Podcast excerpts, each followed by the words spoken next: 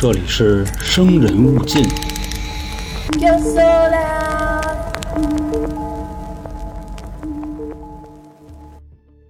今天的这个案子呢，个人感觉啊，它应该算是目前为止我见过的花花最多的案子了。一起失踪案确定了犯罪嫌疑人，而且呢还有两个证人可以作证。但是呢，后来警方找到了这个人，发现呢这个人在案发之前的四个月就已经在监狱里关着了，而且呢从来都没有离开过。那这个究竟是怎么回事呢？这人飞出去了吗？还是说他会缩骨大法呢？还是什么高智商犯罪呢？且进入啊，咱们今天的节目——陕西省第一奇案。朋友们好啊，我是咱们台的杀人放火讲解员老杭。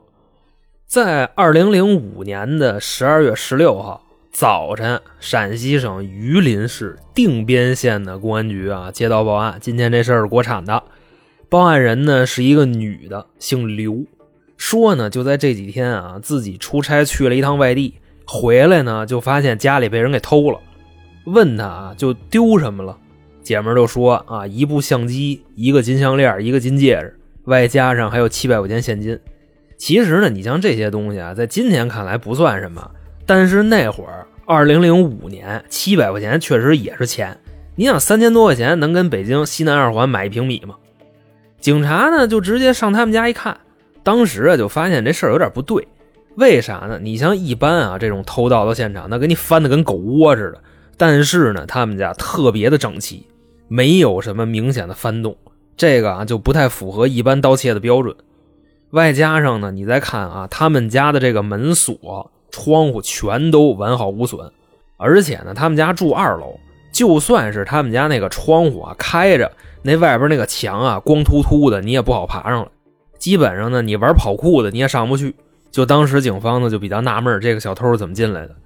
那三天之后呢，这位报案的刘女士啊再次报案，这回她倒不是说催警方赶紧抓贼，是怎么意思呢？她又跟警方反映了一个情况，就说啊，自打他上次报案之后，住在他们家的侄女就再也没出现过。说他这个侄女呢叫乔丽，从老家来这边打工，跟他们家借宿。住的时间啊也不算太长，大概就两三个礼拜，可能是之前那地儿啊房东不租了，然后最近这个搬家，跟他姑姑家就倒腾一下，就这么回事那从上次的案发之后啊，再给自己侄女打电话就不接了。后来呢，警方一分析说这不是失踪了吗？直接呢就来到了这个乔丽啊他工作的地方询问。他那个单位的同事呢就跟警察说，说在这个十二月十四号。也就是报案人刘女士啊，她出差去外地的当天，这个乔丽呢正常来单位上班，但是啊，从十二月十五号开始就再也没来过了，到现在呢已经四五天了。那这个报案的刘女士她也纳闷了，难道说自己的侄女给自己玩了一卷包会吗？后来警方啊再次到他们家进行调查，直接呢就把这个卷包会的说法给否了。为啥呢？首先啊，失踪人乔丽住在他姑姑家，就那个房间里边找到了一串钥匙，有报案人他们家的，也有那个他公司的，还有什么就自行车什么乱七八糟的啊。这是第一点。第二点呢，跟那屋里还找着一个包，这个包呢就是失踪人乔丽平时上班背那包，里边啊乱七八糟的什么证件啊的都在。第三个呢，就是在这个乔丽的床上、枕头底下找到了一个存折，那折子里边呢有五千多块钱。我刚才说了啊，零五年西南二环房价差不多是三四千，这基本上呢能跑远点地儿，在北京买厕所了。所以说呢，这五千块钱对于咱们很多人来讲啊，已经是一笔巨款了，在当年。那警方呢就判定，就这个卷包会肯定不是报案人这侄女干的，拢共偷了不到一万块钱东西，销声匿迹。还什么都不拿，这个就有点不太符合情理。但是如果不是他的话，那这个人哪儿去了呢？刚才咱说了啊，这个失踪人乔丽，他是从老家来到榆林市定边县打工的。那他的父母呢是怎么样呢？就是跟鄂尔多斯开了一五金店。说你像啊，这女孩有没有可能回内蒙找她父母去了呢？直接呢，警方就联系了乔丽的父母。人家那边啊，就直接说说乔丽这孩子呀，就是每天下班之后都会在姑姑家给我们打电话聊会儿天。但是呢，最后这一个电话啊，是十二月十四号那天打的，也就是报案人刘女士啊出差走的当天下午。从十二月十四号之后就再也没打过。那一听这个啊，定边县警方一分析，离家出走，连亲爹亲妈都不要了，这不太可能吧？所以说，应该就是碰上什么事儿了。而且你再结合这个案发现场啊，失踪的乔丽就那些东西都在家呢。说明这件事是什么呢？它是突发事件。如果照这个意思啊，你分析啊，应该不是给拐卖了，就是给绑架了。那现在来说呢，之前报案人在他们家就丢那点东西啊，大几千块钱已经是小事了。当务之急呢是要找到这个失踪的女孩。那现在这个事儿呢，已经发生了好几天了。失踪人乔丽的父母呢，就从鄂尔多斯过来了，把陕西啊，就是定边县。甚至啊，他那个地方在哪儿呢？在地图上，跟宁夏的交界处，离那个银川特别近，就把这附近啊周边的乡下全都给你搜了一遍，什么卫生所、小旅馆都去了，根本就找不着。那警方这边呢也在找，查监控啊，查关系网之类的。但是你说那个年代是吧？二零零五年，监控本来就少，还是两地交界处那更少，所以根本就找不着。而且呢，这个乔丽啊，警方调查他的关系网也作了瘪子了。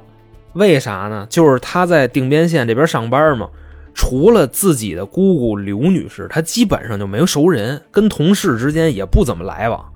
那你说这怎么弄啊？现在警方这边跟没头苍蝇乱撞，他也不叫事儿。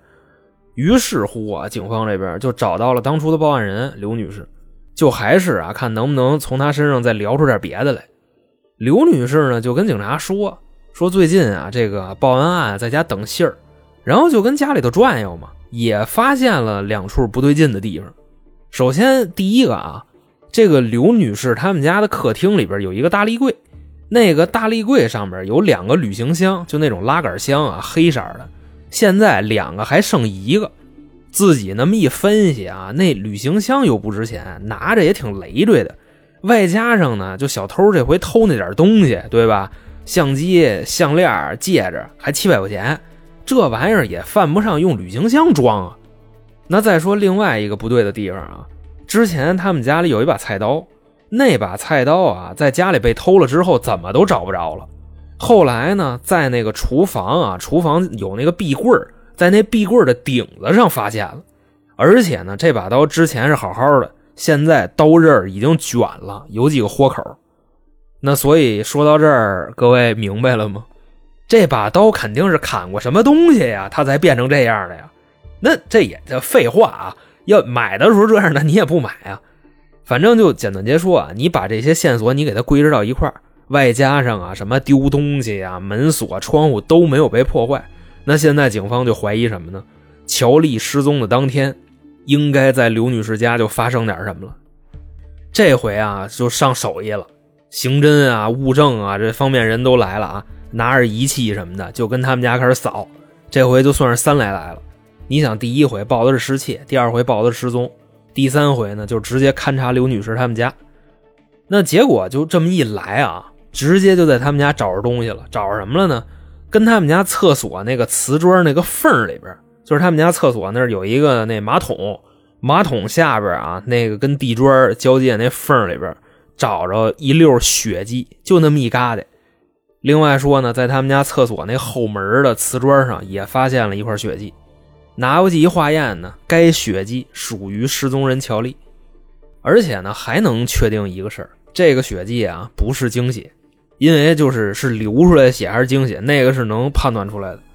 那咱们现在就琢磨这个事儿啊，他们家有一把卷了刃的菜刀，丢了一个行李箱，厕所呢有失踪人的血迹，你把这些东西你给它连起来，那说白了这不就让人给拆了吗？装箱子里边拿走给扔了。还有就是什么呢？咱刚才也说了，他们家的门锁并没有被破坏，案发现场呢这么干净，那意思啊就应该是敲门进来的，杀完人之后呢还把这屋里给收拾了。而且你想，你杀个人对吧？你那血什么的弄一地，收拾起来功夫肯定不短。他敢在这儿待这么长时间，所以这有可能是什么呢？就是熟人作案。你陌生人干完这一票，你敢跟这儿待这么长时间吗？那所以这个熟人到底是谁呢？当时呢，警方啊就是根据这个假设吧，盘查了乔丽认识的所有人，就是连带关系啊勾着认识的啊，差不多有一百多号人，都没有作案嫌疑。后来呢，就是因为啊，最初报案的刘女士跟警方提了一个人，这案呢目前来说算是有方向了。说呢，就是案发的前一天，刘女士呢跟乔丽晚上在家正待着呢，这会儿突然啊家里来了一个人，跟外边的噔噔噔敲门。那这个人是谁呢？开门一看，哎，见过一次，认识，是刘女士前男友的邻居。这哥们儿外号的小东北，因为说啊他有这个非常浓重的东北口音。你瞧，就这弯都拐哪儿去了啊？前男友的邻居。说这个刘女士之前啊谈了一男朋友，他呢是陕西榆林人，那前男友呢是宁夏银川人，这两地啊就隔了一百多公里，因为那个榆林市它跟那个宁夏的银川是交界处，说近不近，说远不远。那当时呢来的这小东北就是他在前男友那边认识的，那这小东北这回来干嘛呢？说啊是从银川来定边县见网友。结果呢，遇上拍花子了，让人玩了一卷包会，钱呢跟手机什么的都被骗走了。无奈之下啊，回不去家了。那意思呢，就是跟刘女士的前男友打听了一下她住哪儿啊，过来准备求帮个忙。那当时呢，刘女士一听也没琢磨，说：“那你说怎么意思吧？”这哥们说想跟您借点钱，说你借多少呢？二十。刘女士说：“嗨，那给你五十吧，你跟哪儿你凑合一宿呗。”你是住什么招待所、澡堂、火车站，这不都行吗？结果呢，这小东北啊，就是特别有原则，就说二十就二十，给五十没要，自己呢就拿走二十，然后从这屋就撤了。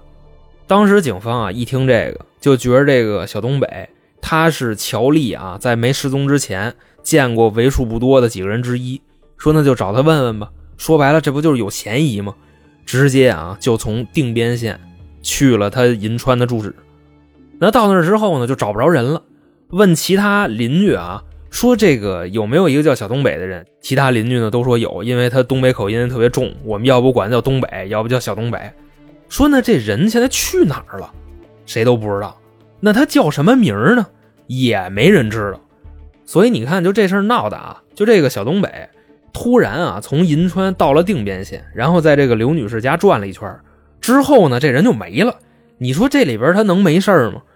所以现在啊，警方就决定要找这个小东北。时间啊过了多久？一直过了三年，找不着。你说这玩意儿怎么找啊？首先长什么样不知道，就知道啊，大概这个身高一米七左右，然后挺瘦，外号叫小东北，就仅此而已，就这点线索。那个年代也没有那么多探头，对吧？所以这个事儿呢，他就搁在这儿了。也是啊，三年后的一个机缘巧合。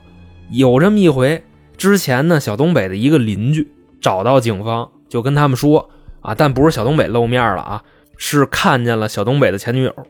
据这个邻居说啊，他们俩之前好过，同居了一阵子。有的邻居呢就认识，说这女孩呢很遗憾，也不知道叫啥，但是比那个小东北强点知道他这女孩啊名字里有一个平字邻居们呢都喊这女孩平平。那警察一听这个啊。虽然也是大海捞针，但是总比那小东北强吧。于是乎呢，就打开了这个户籍系统，就找所有名字带平字的女的，是宁夏的，二三十岁的，直接呢就圈出来一堆，可能就几百个吧。一个一个打电话开始问，谈没谈过一个叫小东北的男朋友？那最后呢，这个平平还真就找着了。警方就问他说：“之前跟你好那小东北，他叫什么名呢？怎么找他呀？”平平就说呀：“这个小东北大名挺梗，他叫什么呢？叫权威，就是那俩字啊，树立权威的权威。而且呢，还说这小东北虽然叫这外号，但他不是东北人，他是河南人。只不过呢，他就是在东北长大的，所以这东北口音非常重。那除了这个啊，平平还说，二零零五年的十二月十号，也就是案发的四天以前，他跟小东北黄了。”就是俩人因为点什么事儿啊吵架分手了。六天之后，到了十二月十六号，也就是乔丽失踪的第三天，小东北回来了，在这个屋里边啊，收拾完行李，乱七八糟的这些东西，袜子、裤衩全装那个旅行箱里了，就走了。而且走之前还嘱咐他说：“我去哪儿啊？你也别问，谁要问你我的事儿，你就说你不认识我。”说完就从这屋就撤了。所以你像这事儿，那不明摆着吗？乔丽失踪之后，他跑了，而且还嘱咐前女友让就谁都别说。那这事儿你说要不是他干的，那他干嘛这么说呢？那三十大几老爷们儿长得不好看，没什么子儿，谁会打听你呢？那当时呢，陕西的警方啊，直接就找到了河南警方，把这个小东北的资料给提出来了。因为不说他河南人吗？拿到手里一看，傻眼了。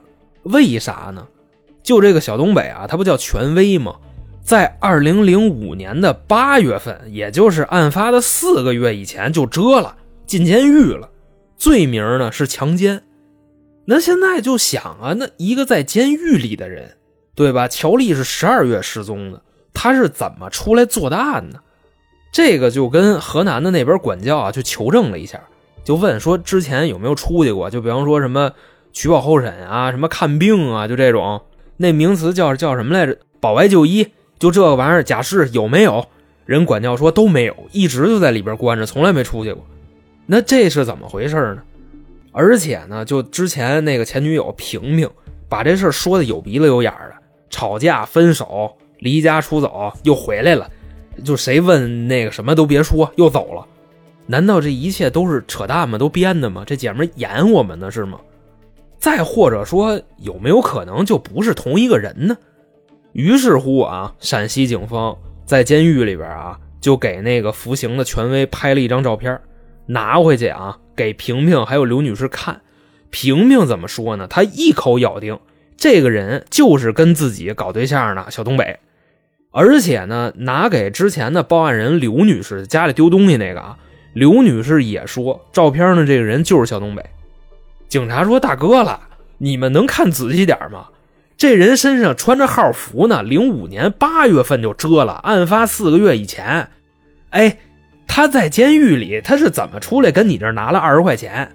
又跟那萍萍说他是怎么就就收拾东西？十二月乱七八糟的啊，就嘱咐就是别聊。你说这都什么玩意儿啊？所以就这个案子啊，就过了四年又搁了。那现在怎么办呢？唯一的嫌疑人啊，就已经确定的嫌疑人就跟监狱里关着呢。你是再给他安个罪吗？是那意思？那不可能啊。那后来啊，这个案子又是怎么发生的转机呢？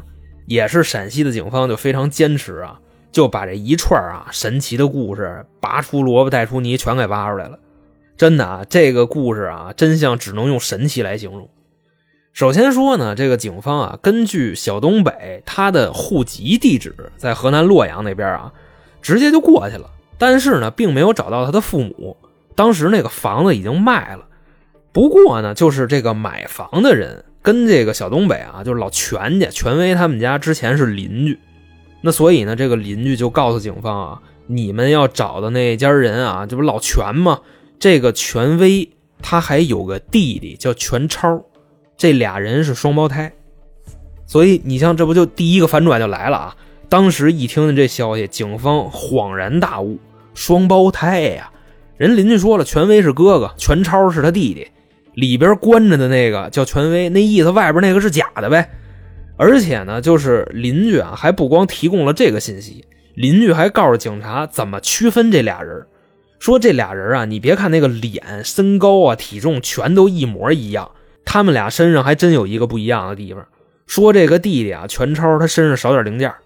警察一听这个啊，就新鲜了，说少零件那少什么呀？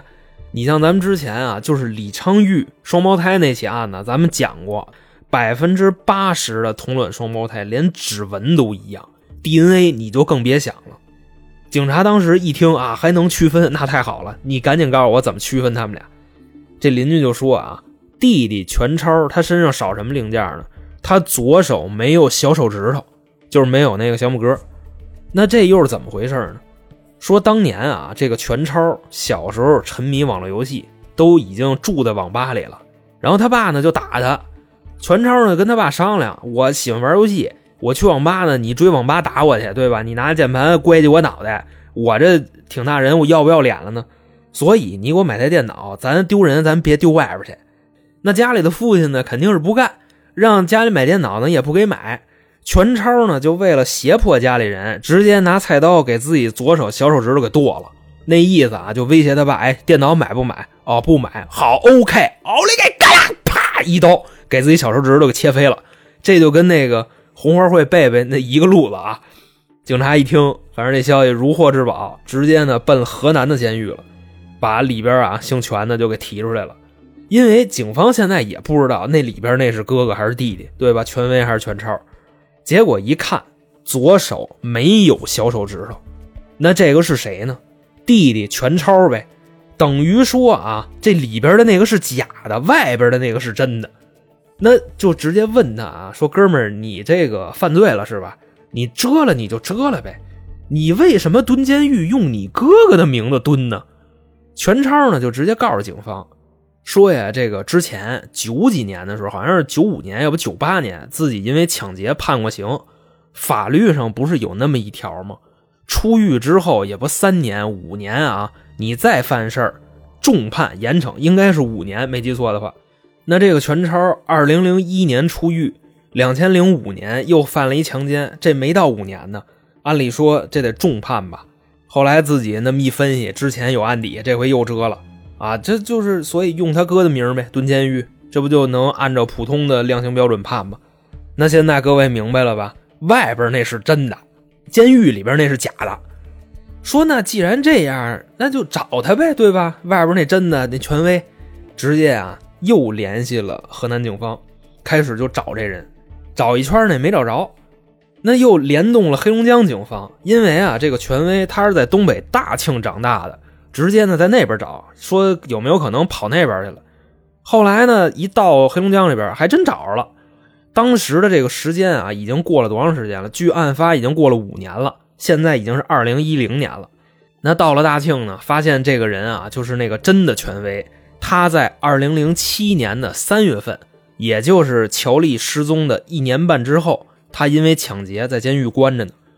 但这次呢，外边的哥哥是用弟弟的名字在蹲监狱。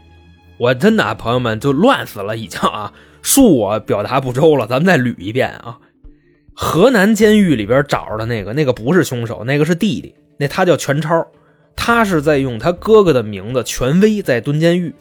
那这回呢，到了大庆找着凶手了。这个是哥哥叫权威，但是他在用自己弟弟的名字全超蹲监狱，因为他不能再用权威蹲了，权威让他弟弟给占了，所以呢，他就只能用他弟弟的名在这蹲。啊，那找着之后呢，就一点点聊呗，什么证据都没亮呢，就跟唠家常似的，就说你叫什么名那哥们说我叫全超，说别胡说八道啊，你叫权威，因为你有那小手指头，我们都知道了。那这权威呢，这会儿就开始耍混蛋，什么都不说。给警察气的啊，都已经开始问什么了呢？就说你妈叫什么名，你知道吗？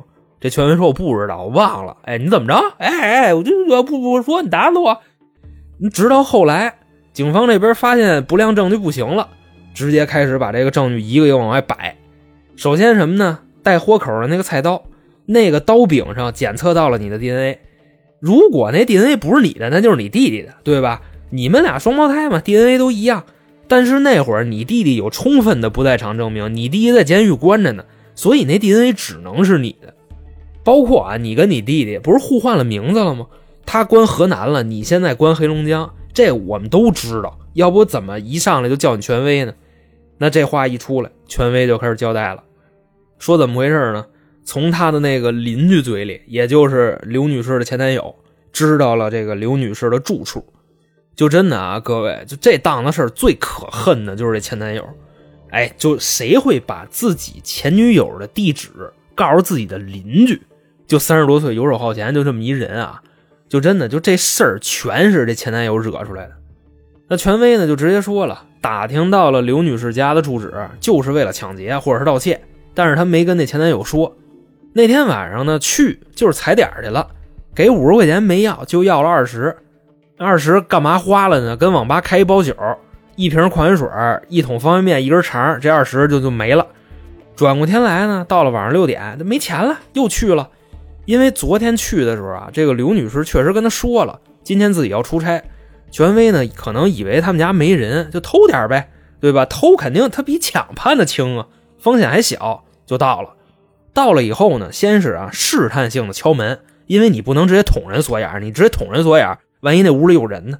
试探性的先敲门，嘣嘣嘣，结果他们家还真有人，这门嘎噔开了，就是咱们之前这个案子的被害人乔丽开的门。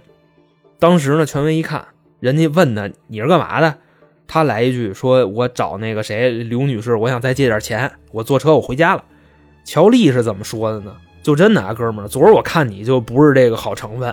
对吗？没有。另外呢，说你以后你也别来了。就是我姑姑好说话，你也不能这么骗她。这个失踪的乔丽管他们家这主人刘女士叫姑姑，就相当于呢给这个权威就给撅了。那权威这时候呢，他不知道怎么个意思啊，哪儿来了一股邪火，直接啊冲进屋里，俩手摁那乔丽脖子上就给人掐死了。甚至警方在审讯的时候问他，后来上法庭，法官也问他。说你因为这么点事儿杀人，你至于吗？不给钱就杀人是吗？不给钱就砸。权威说：“我也不知道，就我当时我那手怎么就奔他脖子去了，我真说不清楚。直接就给他掐死了。那之后的过程是什么呢？这个之前大家都已经分析到了啊。拖到厕所，用厨房那把菜刀叮咣五四分尸了，又拿了一个旅行箱，把这个碎块都给装进去了。那最后呢，又拿了一把墩布，把这屋里边咔咔咔全给收拾干净了。”整个过程持续了大概七八个小时，临走的时候呢，把这屋里的钱呀，还有什么值钱东西啊，就玩一卷包会都拿走了。那到了马路上，拉着这个装尸的行李箱溜达半天，最后呢，找了一口井，把这个箱子给扔进去了。警方一听，那别跟这坐着了，找尸首吧。听完他说的，找着这口井，里边尸体挖出来了。这现在啊，已经六年了，那尸体肯定是什么都没了，就剩骨头了。但是呢，那个箱子里啊，找到了被害人乔丽的发卡。那这事儿呢，陕西第一奇案到这儿啊，就算是真相大白了。而且呢，就这个权威啊，后来审判他的时候啊，他身上不光这一档子事儿，这人身上有好几条人命。那这个事儿漏了呢，别的事儿也就不扛了，因为他妥妥死刑了，别的事儿也都交代了。那最后呢，在法庭上，他的律师啊，还跟法官建议。就说呢，这个权威啊，什么从小这个家境贫寒啊，是这个真挺可怜，兜里最多揣五块钱，就类似于这样的词儿。想呢，就是说给他打成死缓，让他来一次重新做人的机会。外加上说什么呢？另外几条人命年头太长了，也不好查，也没有直接证据，他想赖也能赖得掉。但是这个权威他是怎么说的呢？一心求死。法官呢，当时判完他死刑，还问他呢，说你上不上诉？权威呢说我不上诉，死了得了。他也确实该死，就因为几句话，对吧？不给你钱，或者说想轰你走，给一个二十出头的女孩给杀了。就那个纪录片里啊，就真的女孩的父母，他们得多可怜。在这个案件调查的六年里边啊，就没有停止过寻找自己的闺女，甚至说啊，那女孩的父亲已经什么样了呢？由于想闺女想的没法集中注意力啊，出门经常撞电线杆子。这我真没胡说八道啊，这都真事。就这个案子啊，咱还有一人，就最恶心的啊，就是这个刘女士的前男友，就闲的呀，把自己前女友的住址给自己邻居啊，游手好闲，三十大几，给这么一人，就所有的事儿啊，就全是他惹出来的，你们发现没有？就真的也就是没找着这人是谁，要不真非得给俺那真名给说出来。那么好啊，这个就是陕西省目前为止我见过的第一起案。在这儿呢，就给您各位啊讲述完毕。相比于龙志民，他那个就不齐，他那个反社会。只不过呢，龙日民那个啊，就是同一件事他干了五六十回。这回这个哥哥跟弟弟互换身份蹲监狱，谁能想到他是这么玩的呢？那在节目的最后啊，跟各位说一下，如果您想收听咱们台其他专辑节目啊，这个平台没有的十八加那种，请您关注 L R 春点。同时呢，那里边也有进群的方式。那成，今天就这么着。我是咱们台杀人放火将军老航，我们下期再见，拜拜。